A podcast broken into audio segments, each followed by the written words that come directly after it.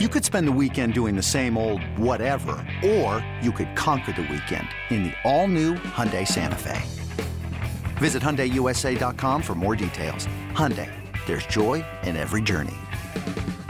Introducing the two way V4, where groundbreaking fuel cell technology meets fresh foam cushioning for the ultimate performance. With Fuel Cell, each step feels explosive, delivering unparalleled energy return. Paired with fresh foam, experience maximum comfort throughout the game. Its lightweight textile upper offers support and breathability without sacrificing agility. Whether you're hitting the clutch shot or locking down the opposition, the two way V4 gives you the tools to play at a high level. Learn more and purchase the two way for yourself at newbalance.com.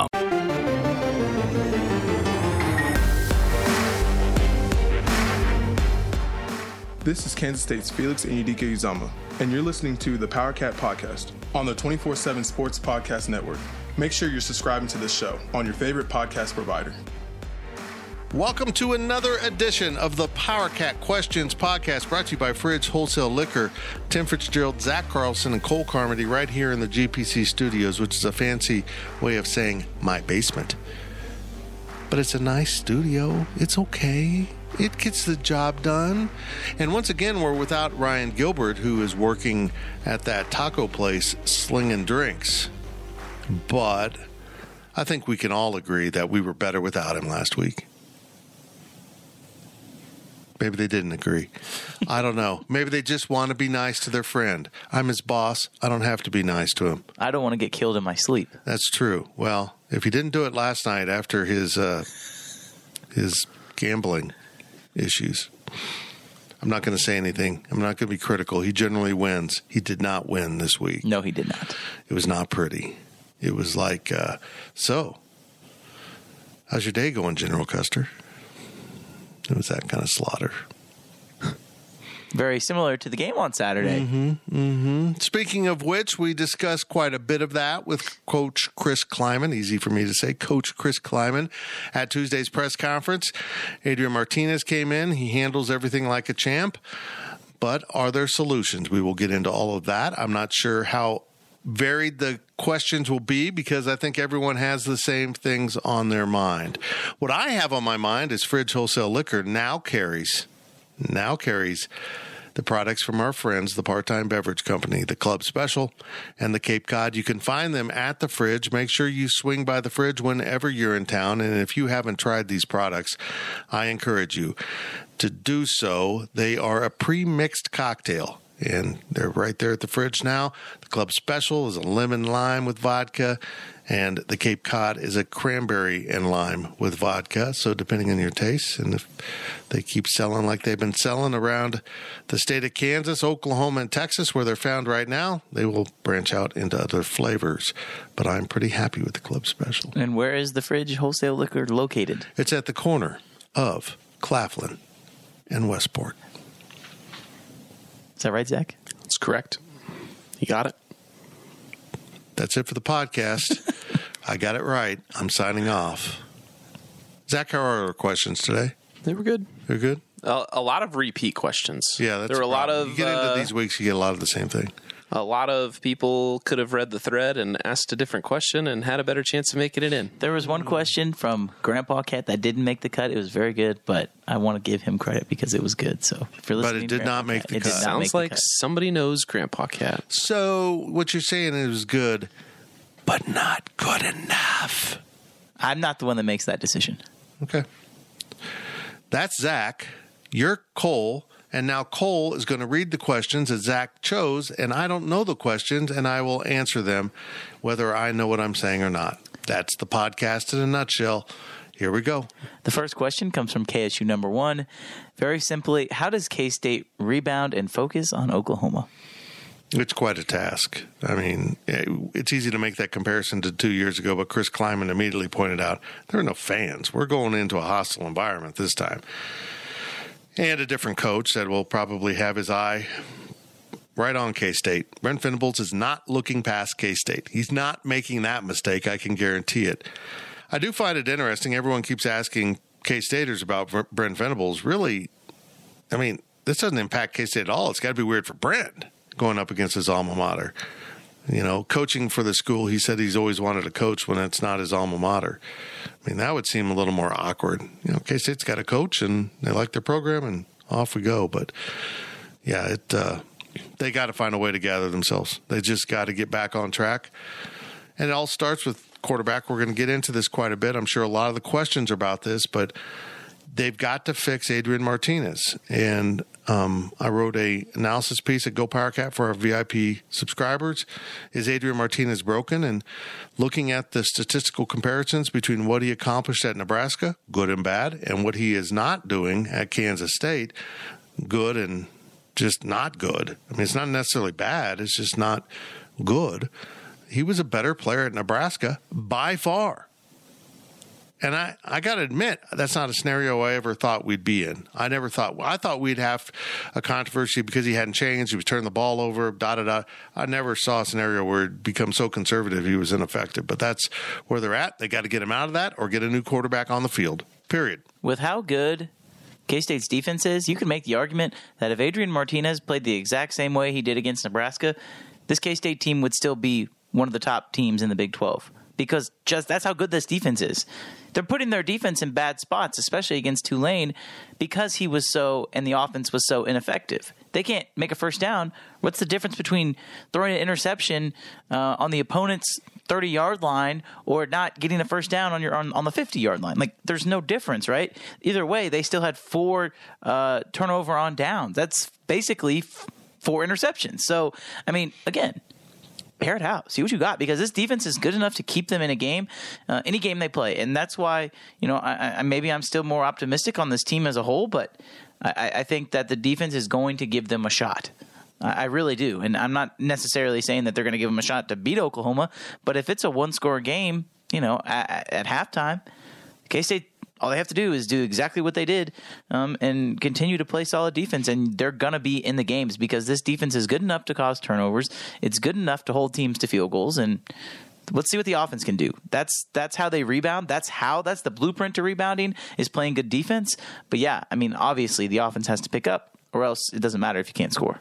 I mean, there's nothing that the defense needs to do to rebound. No. The defense is fine. They will be fine, I think, against Oklahoma. It's all about the offense. You have to run plays in the red zone if you want to win. I honestly could not tell you how many plays they ran on Saturday because I think it could be zero. I know they had the Was it, the touchdown was the what 21 was it yards? I think it was Yeah. just outside, but the field goal wasn't. Was it? well, they had plays after Daniel Green's interception that they were right around the goal line. Okay. So So what, they should have punched three it in there. I think so they had maybe three, or four. Yeah. Yeah. So you have to, and, and I'll even discount that by saying that was the defense that got them in to the red zone. That wasn't even the offense. They got a present wrapped up by Daniel Green, and they squandered it.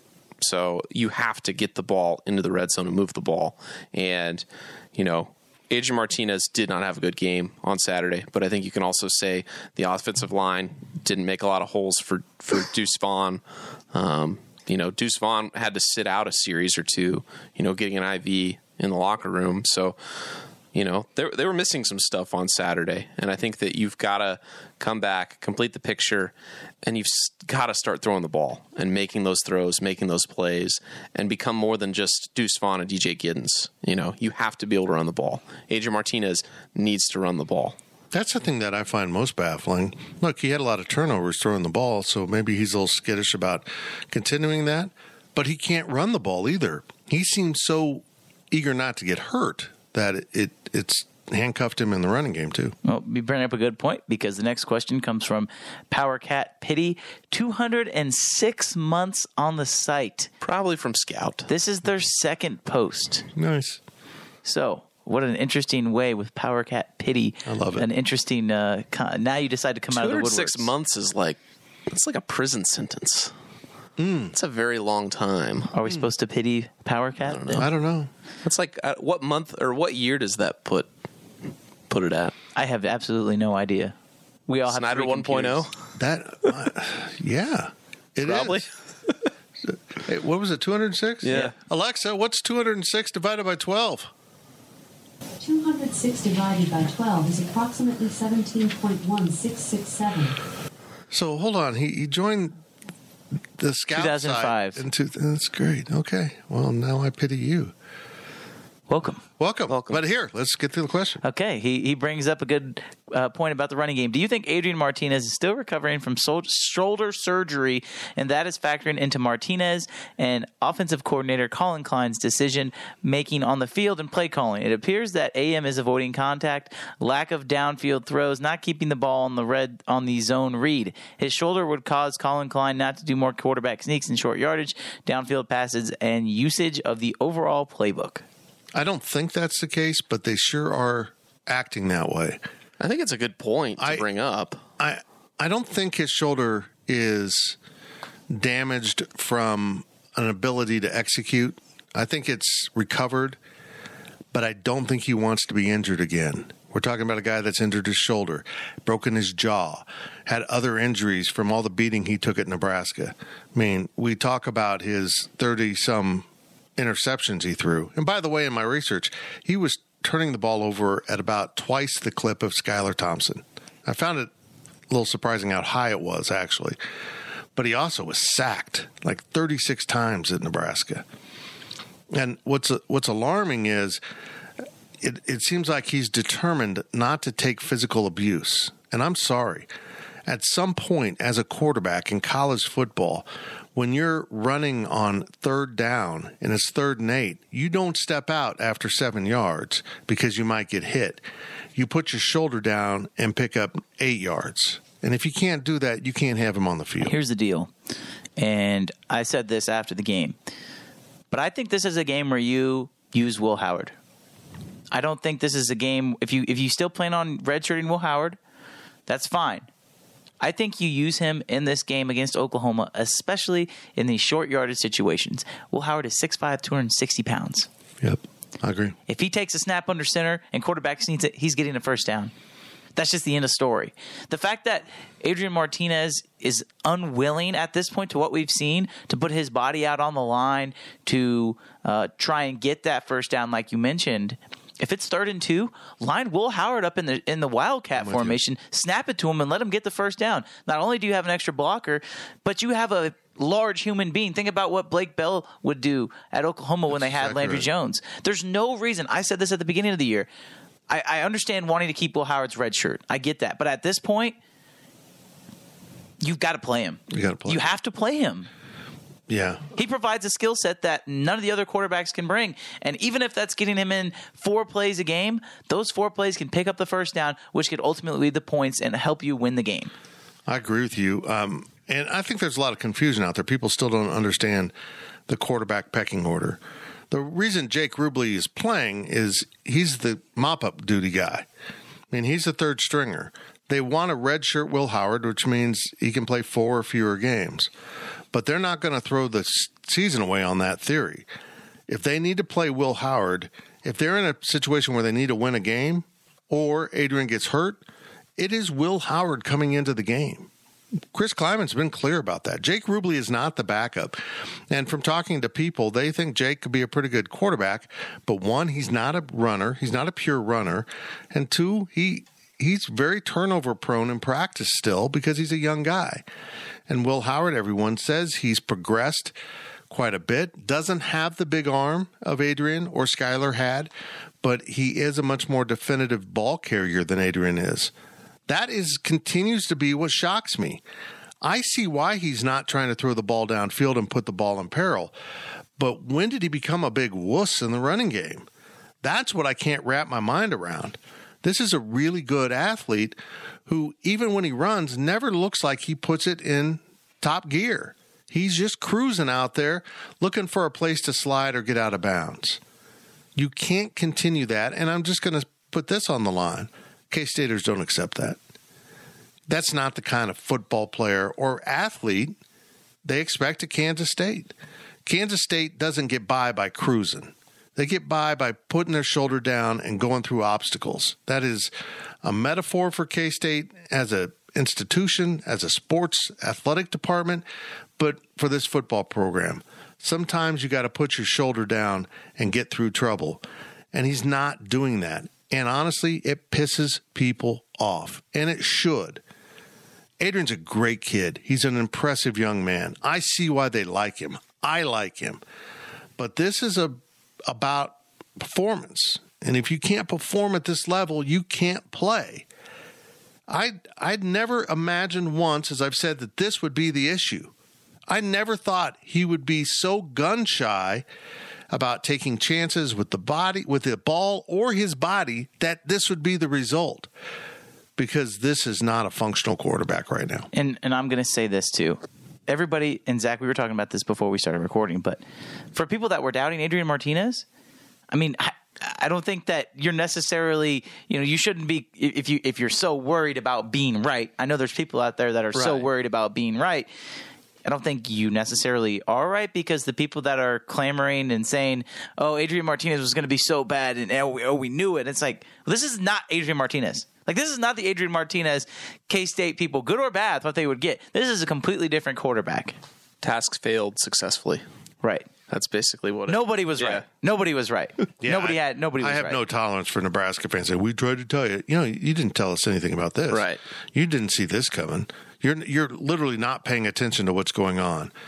His yard per pass attempt has gone from eight in a four year career to four and a half or four point three.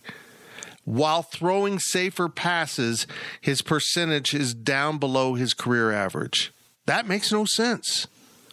He is not taking chances with the ball and not completing more passes. I got the vibe today, and before we talk to the coaches, uh, I, I was of the opinion of this is kind of an Adrian Martinez, and this is Collin Klein and Chris Klieman telling Adrian Martinez, "We want you to be safe. We have playmakers around you. Just don't try and overdo it."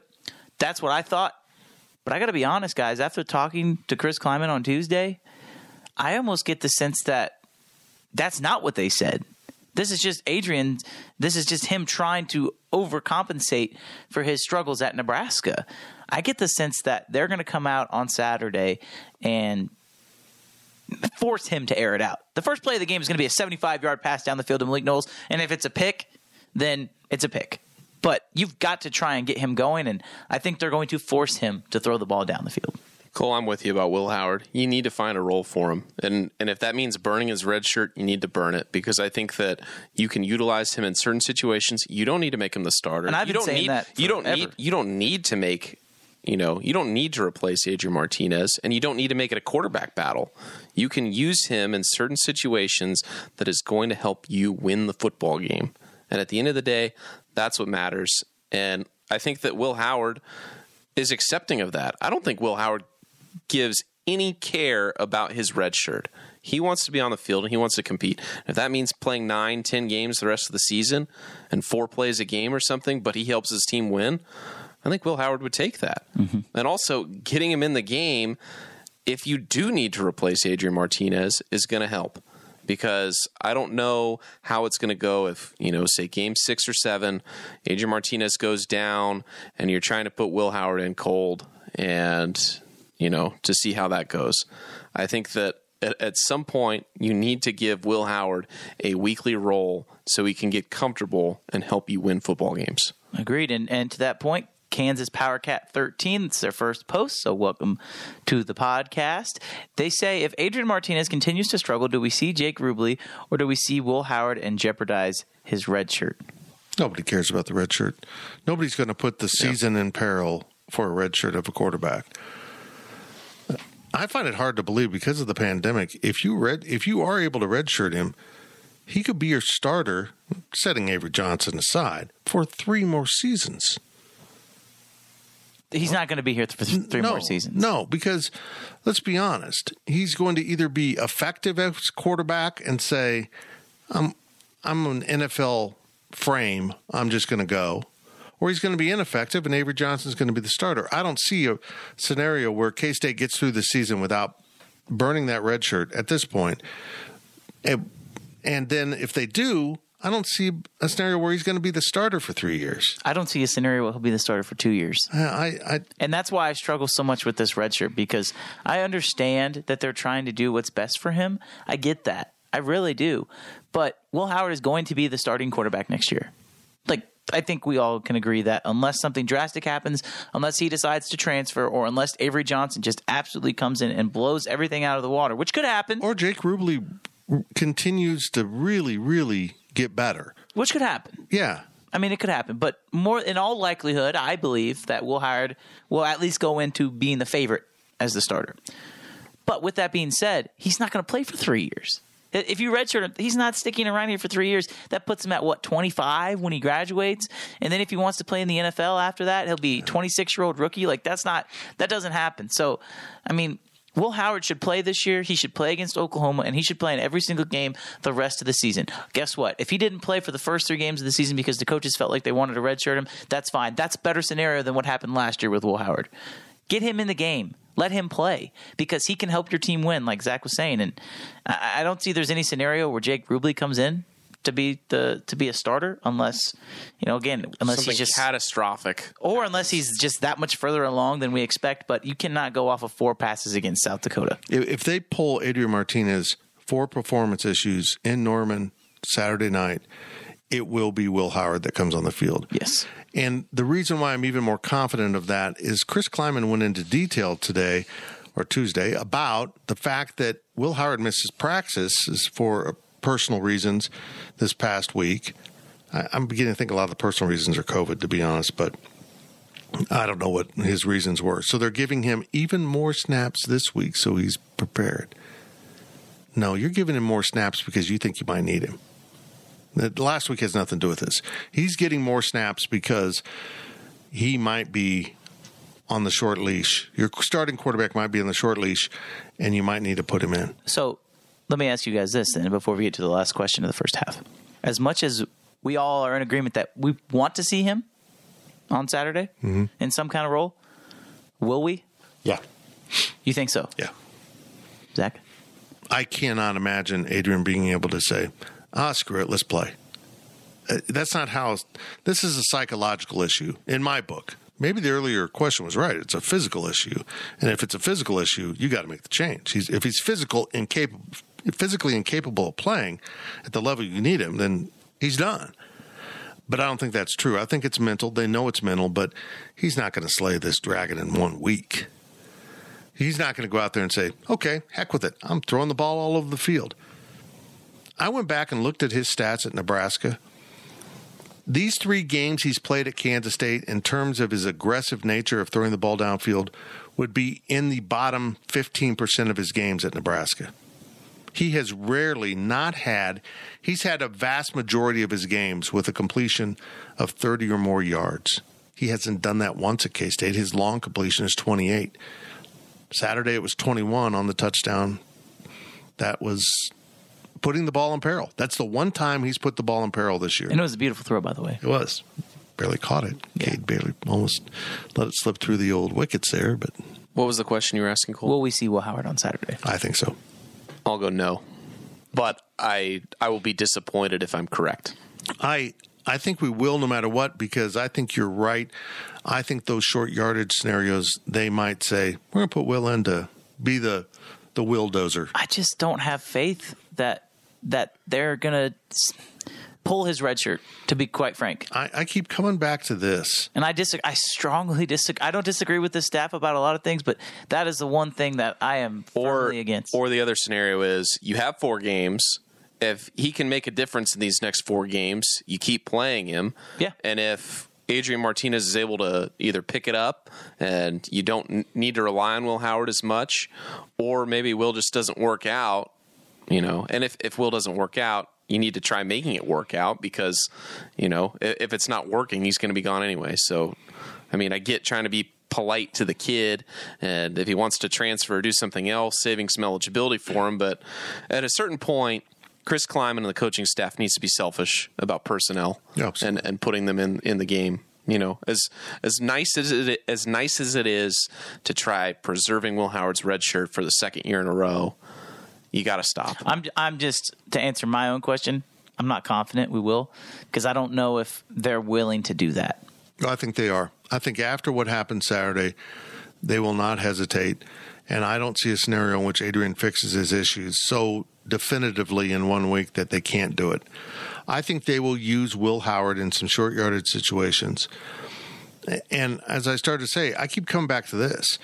No one, no one in college football has a better idea how to pick up a first down on fourth and one than Collin Klein. You line up with your big, strong quarterback under center. You put a bunch of fullbacks behind him and you shove him across the first down line. And there's only one reason Collin Klein is not doing that now is he knows it takes a toll on the quarterback. I'm sorry, but that's part of the job. And if you want to shift that toll over to Will Howard, I can see them putting him into the game to do exactly that. But when you have operated in an offense that picked up almost every first down it needed through the years by simply going jumbo plus, because nobody else was doing it, you've got the blueprint to how to do it and you're not doing it, that lies at your feet. Quit lining up in the shotgun on fourth and one, for God's sakes. Talk about fourth down formations Oh, in the second half. Last There you question of the oh, we do have another question, Yeah. but we will talk about I thought you said that was no, No, it wasn't. That, We'll it was my about- question before the last. we will one. talk Oh, about formations. This is like when they have a series, they say, only three episodes Actually, left before just- the finale. Go ahead. We can take the break now. We can move the question. Okay, Just we're going to move the question. Yeah. This is what it's called an audible. We saw the package out on there, and it, never mind. We'll be right back on the Power Cat podcast. This is Kansas State's Cooper Beebe. The leaders in K State sports coverage will be right back with more of the Power Cat podcast.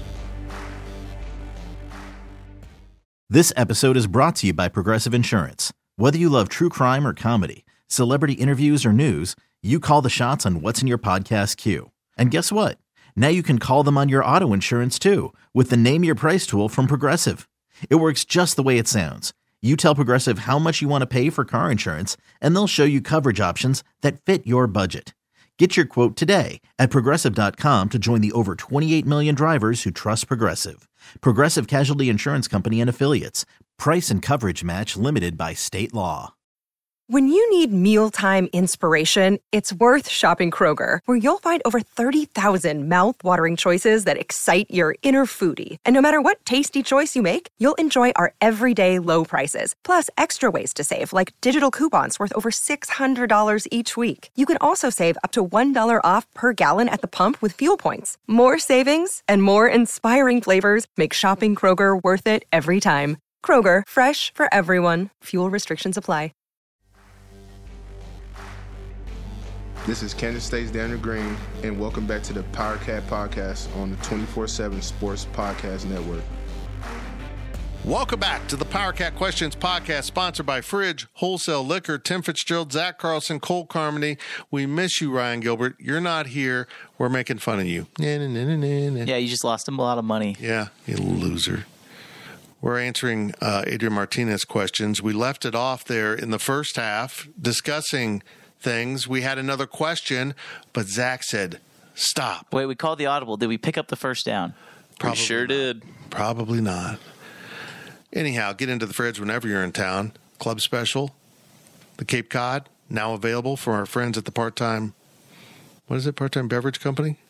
I feel like they're going to start making like delicious sodas by just saying beverage. I'd say part time booze company. That's what I would do, but that's why. It's a little bit more aggressive. I know. I'm aggressive. Here we go. Your questions from Wabash Station. We pick up where we left off. This was supposed to be the last question of the first half. We moved it to here because it's special. From Buyers DVM. I know it's only one game, but has the loss made you reconsider how optimistic you are for the rest of the oh, season? absolutely. Would you guess the wi- what would you guess the win ceiling is at? Well, This is I- a loaded question. I, yeah, if I don't see improvement on Saturday, That's where I'm at. I mean, if they go down there and get beat forty-eight to seven, ah, I got, I got, we got some questions going on here. Um, yeah, I'm beginning to think maybe Vegas knew something we didn't know with that win total. I mean, was that five and a half, six and a half, seven? I, I said from the start they need to come out of the first six at four and two. That's still tangible. They can beat Tech and they can win at Iowa State. But boy, you're going to have to see more from the quarterback position. And I'd like to see that starting Saturday. That's just where I'm at. If they don't, man, if they're three and three at the turn, they're in big trouble. They just are. I, I see this question's hard for me because everything is still there. Everything I like about this K State team is still there. The defense is incredible. And like I've said multiple times already on this show, the defense is good. It's going to keep you in every single game that you play. So that is how I'll answer this to start. The second way I'll answer this is I still really like the schedule. I think the schedule is very favorable to K State. Is the Big 12 more complete? Sure, it is. But I don't think that it's as top heavy as it has been in the past. Baylor doesn't look to be as scary as they have been. Iowa State is not as good as they have been. I don't think Oklahoma State is as good as they have been. But it's still a solid conference top to bottom. So you can look at that one of two ways. But the final way I'll answer this question is Has it made me reconsider how optimistic I am? Sure. But I still think, as far as the Big 12 goes, everything they can do is still in front of them. If they come and they win at Oklahoma on Saturday, I told this to somebody that Tulane game, if, if they're 4 and 1, or even 5 and 1 at the break, that Tulane game is going to feel like just a bad nightmare. And honestly, guys, if they win against Oklahoma, I think that could very realistically happen because there is a lot of talent on this team. We've talked about it. Six all conference players preseason. There's a lot of talent on this team. I don't want people to, to forget that. So um, if if somehow the offense comes out and scores 31 points against Oklahoma, they're going to win that game. I firmly believe that. If they score 31 points, if they score 28 points, they might win that game.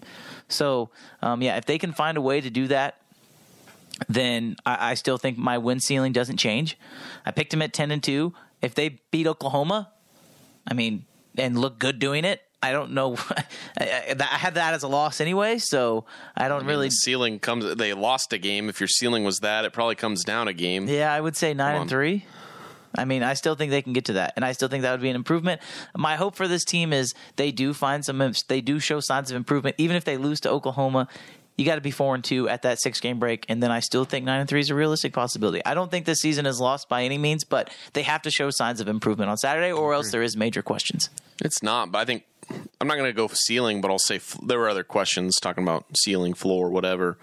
I'm still at seven and five. If K State goes seven and five, eh, here's this: if if K State goes seven and five and Adrian Martinez is your quarterback, that is a failure of a season because Will Howard, Jake Rubley. Both of them are capable quarterbacks that could get your team to seven and five With this So if- talent group, yes. So if K State's seven and five and Adrian Martinez is the quarterback, disappointed. They're eight and four. You know, it's it's probably a push on how I feel. I'm good. I'm fine. I'm personally fine if if K State goes eight and four. You know, it's it might be disappointing to the fans, but when you look at the team and the course of the season, eight four regular season is still an improvement over last year It gives you a winning record in conference. and it gives you a winning record in conference. So uh, you know if you're able to get eight and four after losing to to Tulane, that means you went six and three in the conference in conference play, and in some years six and three could very well be good enough for second place. So you know uh, as as disappointing as eight and four might sound, you know going forward, I don't think eight and four. You should look at right now with a loss against Tulane as being disappointing. If you go eight and four and win your bowl game, is this, is it a successful season? Absolutely. Fits. Yeah, yeah, it is. It's not quite what we thought, but I mean, are we really to the point of looking down our noses at eight or even seven win seasons? I, I don't think so. I mean, if you're consistently doing that, you're going to hop up there and win some other years. So I just think with this talent, it just feels like this is the this is the this is the talent. This group of this group of talent feels like it's better than that. I, one of the things I really liked about what Chris Klieman talked about today was the three phases that the defense was good, but on that day it needed to be great. We're all in this together. Don't sit there and go in the locker room like we were good enough to win. Well, some days you're not going to be good enough to win, but the offense is going to score 45 points. You're going to win. You're all in this together. But I really appreciated the special teams captains telling him that, well, we were straight up with Tulane. We didn't lose special teams to Tulane, but the fact that we didn't win special teams is a loss. That is that's the kind of elite attitude you need to have about things. I think this team psychologically has everything. And I think Chris Klieman knows this. You can't let a quarterback issue fester or you lose your locker room. And the strength of this team that had me so motivated coming into the season was everyone, everyone associated, whether I was talking to parents or coaches or players, talked about this locker room and how special and how close the team is. Well, if I'm Malik Knowles or Phillip Brooks, I'm really disappointed in the number of targets I'm getting. I am. They were disappointed in the past, but that seemed to have all changed at the bowl game, and now we're right back to where it was. So I can see the seeds of discontent being planted in that locker room. And I understand why. They can't let this fester. They need better performance out of the quarterback. Whether that means he's going to turn the ball over a couple times, well, okay. Go make the big plays that you also made when you were turning the ball over, and we'll see if we can win with that. The win at Oklahoma changes a lot of things. Yeah. Uh, next question from Legacy Cat. This is a very interesting question, Zach. I'm surprised you put this in here. This is. I don't even I- know if I want to read this. I put it in because it's so ridiculous that we need to address it. okay, I was going to say I don't even It's want to so read it. but I'm gonna read it. ridiculous. I'm going to. I'm going to. Fitz, you're, you're not going to like this question. No, this is going to be a, a long rant. For Thank you all for the us. question, Legacy Cat. Though we're not saying that you shouldn't ask questions again, but hey, you're on the podcast, so there you go.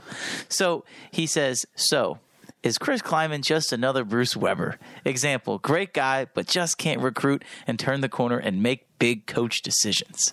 No. Chris Klieman at the start of the NFL season oh, I had don't think so. had two quarterbacks starting for NFL franchises. Two out of 32 NFL teams. How many other head coaches in college football have two quarterbacks starting football games? Nick Saban, Maybe Nick Saban. Jalen Hurts, Tua. Did go to OU though. What about Lincoln Riley, Jalen Hurts, Baker Mayfield, and The point is it's Yeah, it's not way. very many. Arizona. Arizona, Kyler Murray? Yeah, thank you. Yeah, I look, no, that no, I, I don't agree with that at all. And mostly because Bruce didn't know how to operate and manage a locker room, and Chris Klieman does. I mean, he's very conscious of that. Bruce always seems disconnected from his culture environment. So no, I, I don't. This isn't worth a rant. No, is my answer. If you don't like Chris Klieman, then who the hell do you want as the football coach? Yeah, I, I don't see any of the signs that I saw from Bruce Weber. Well, first of all, Chris took over a program that needed rebuilding. It had the talent had dwindled. There wasn't much depth. That's not what happened to Bruce. He took over an NCAA tournament type team that ended up winning the Big Twelve. So he had everything laid out in front of him, and and Chris now is trying to build things back up. And I think he's being successful in that, as long as they don't come, the wheels don't fall off this season. But my, my thing about Chris um, is what I've said since the start. He almost had it too easy at North Dakota State. And when I see him operate in games like he, like Saturday, I see a guy who isn't real experienced at coaching from behind or managing the clock or understanding some of the nuances of fourth and one and why they should have punted earlier and didn't shouldn't have punted at the end. I see things that he just hasn't been exposed to enough as a head coach coming into play. And uh, I mean, that is my ongoing concern because you just you don't learn about much coaching close games when you kick everyone's ass at the at the FCS level. And that's kind of what I'm seeing. Bill Snyder had a way in a game like we saw Saturday. No matter what had happened, it was 17 to 10 and K-State would have gotten the ball back and they would have been down driving into the red zone at the end of the game. No matter what had happened in the game, Coach Snyder always had something. Okay, now we're going to do this.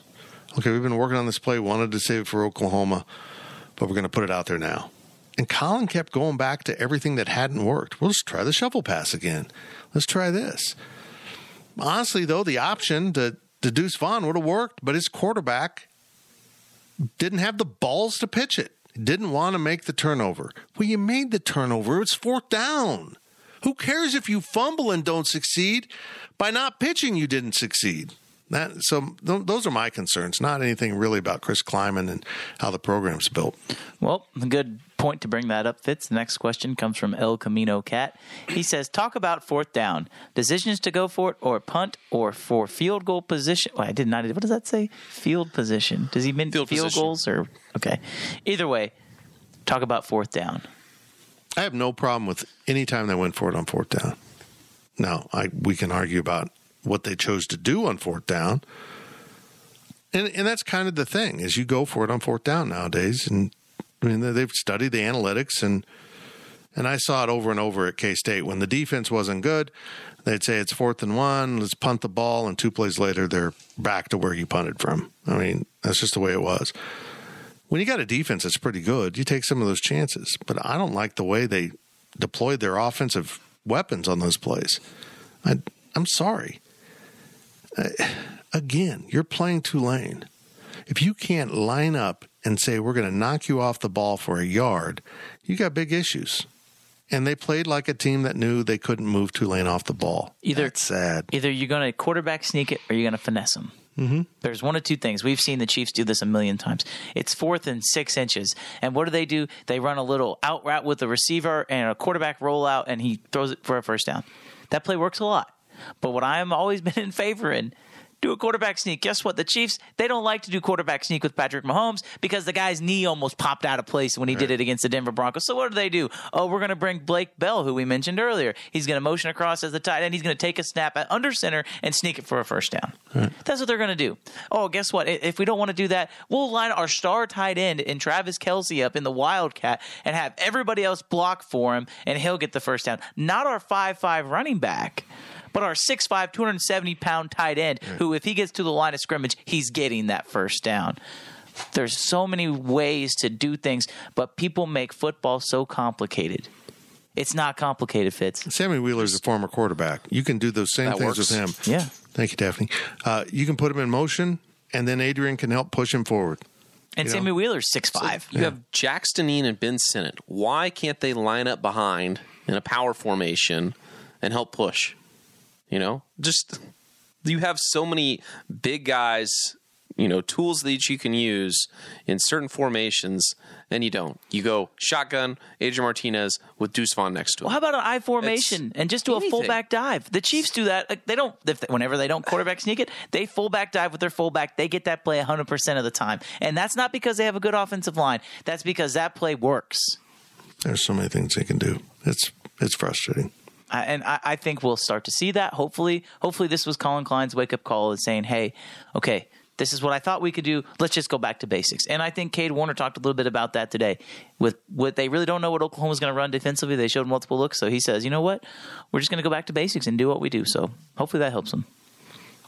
Hmm. The next question from Wagcat Are today's coaches afraid that quarterbacks can't field many snaps under center? I saw multiple times on Sunday where NFL teams did the same thing K State did and lined up six yards in the backfield on fourth and less than one, giving the defense more time to fill gaps and read the play. With all these offensive quote unquote analysts running around, they need to analyze the success rate of shotgun versus under center in fourth and short situations.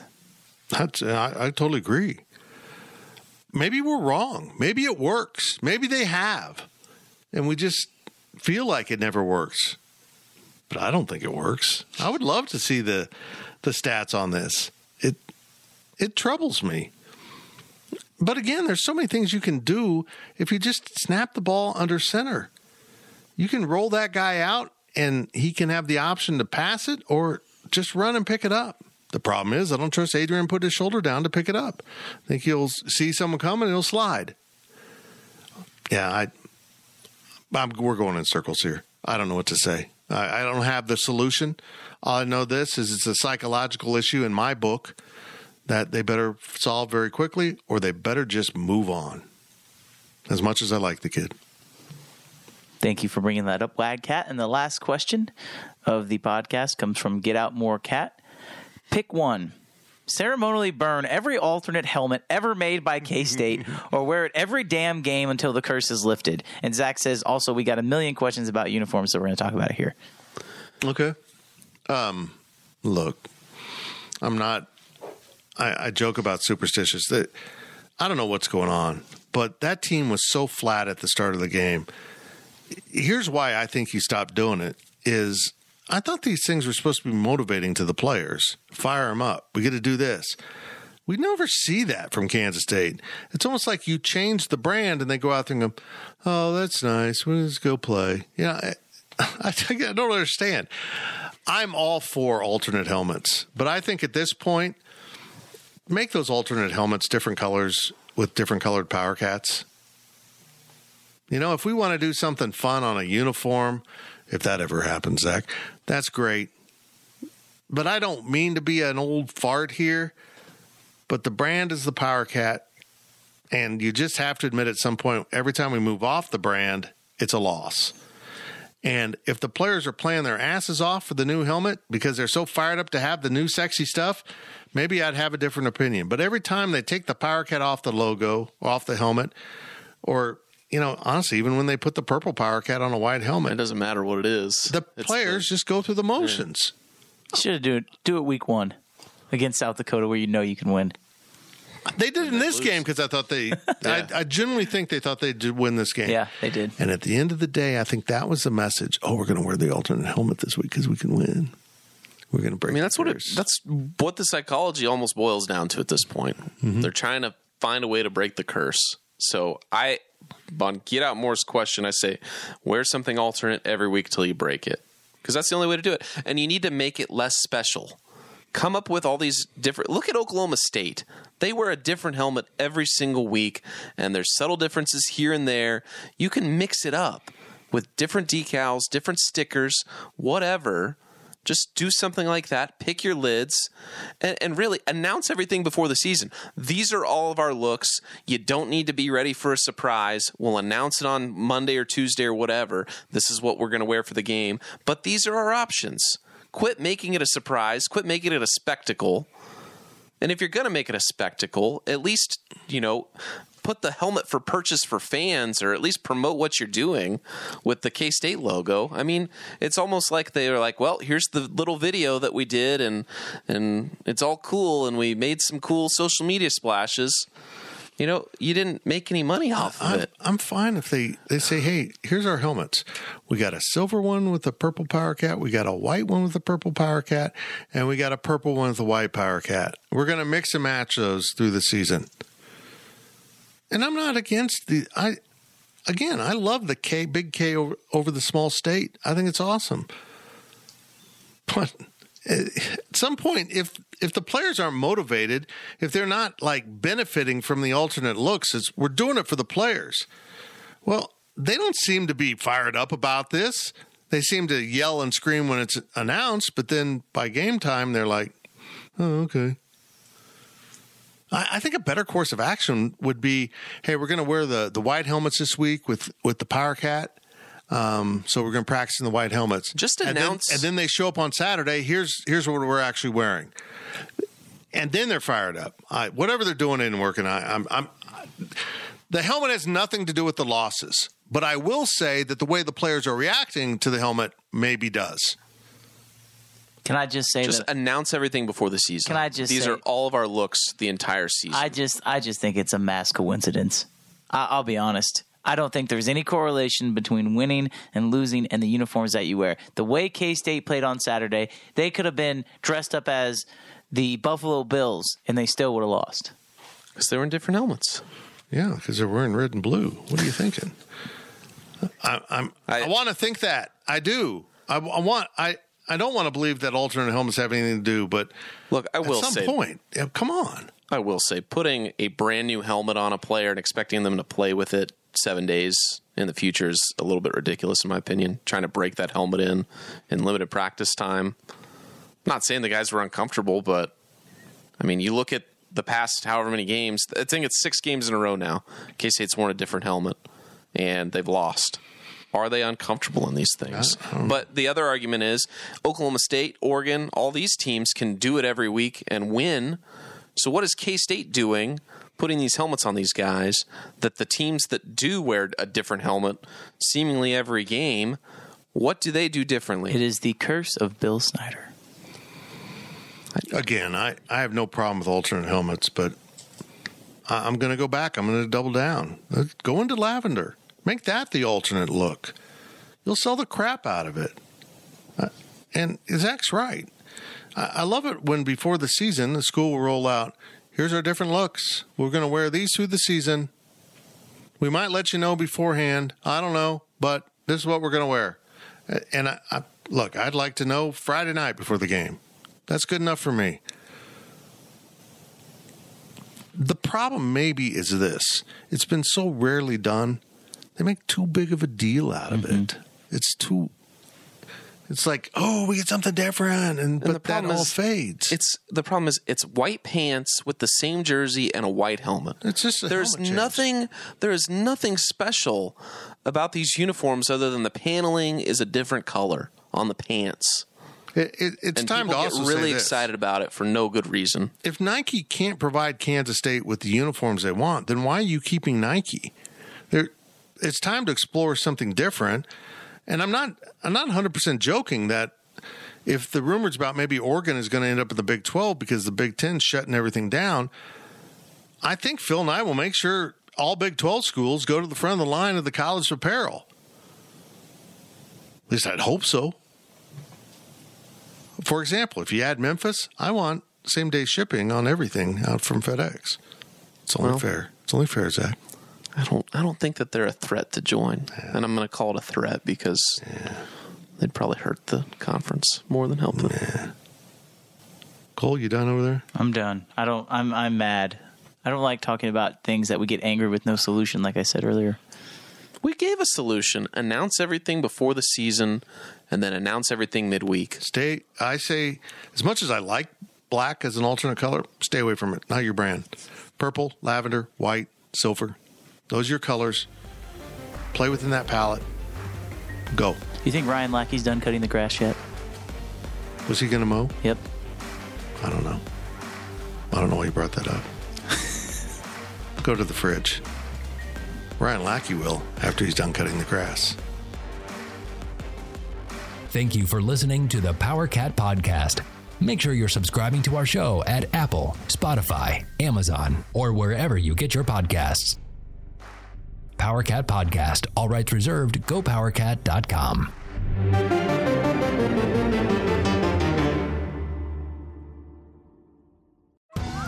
Survivor 46 is here, and so is On Fire, the only official Survivor podcast. And we have a twist this season.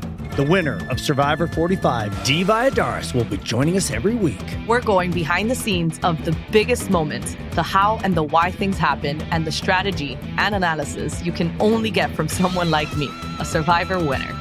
Listen to On Fire, the official Survivor podcast, wherever you get your podcasts.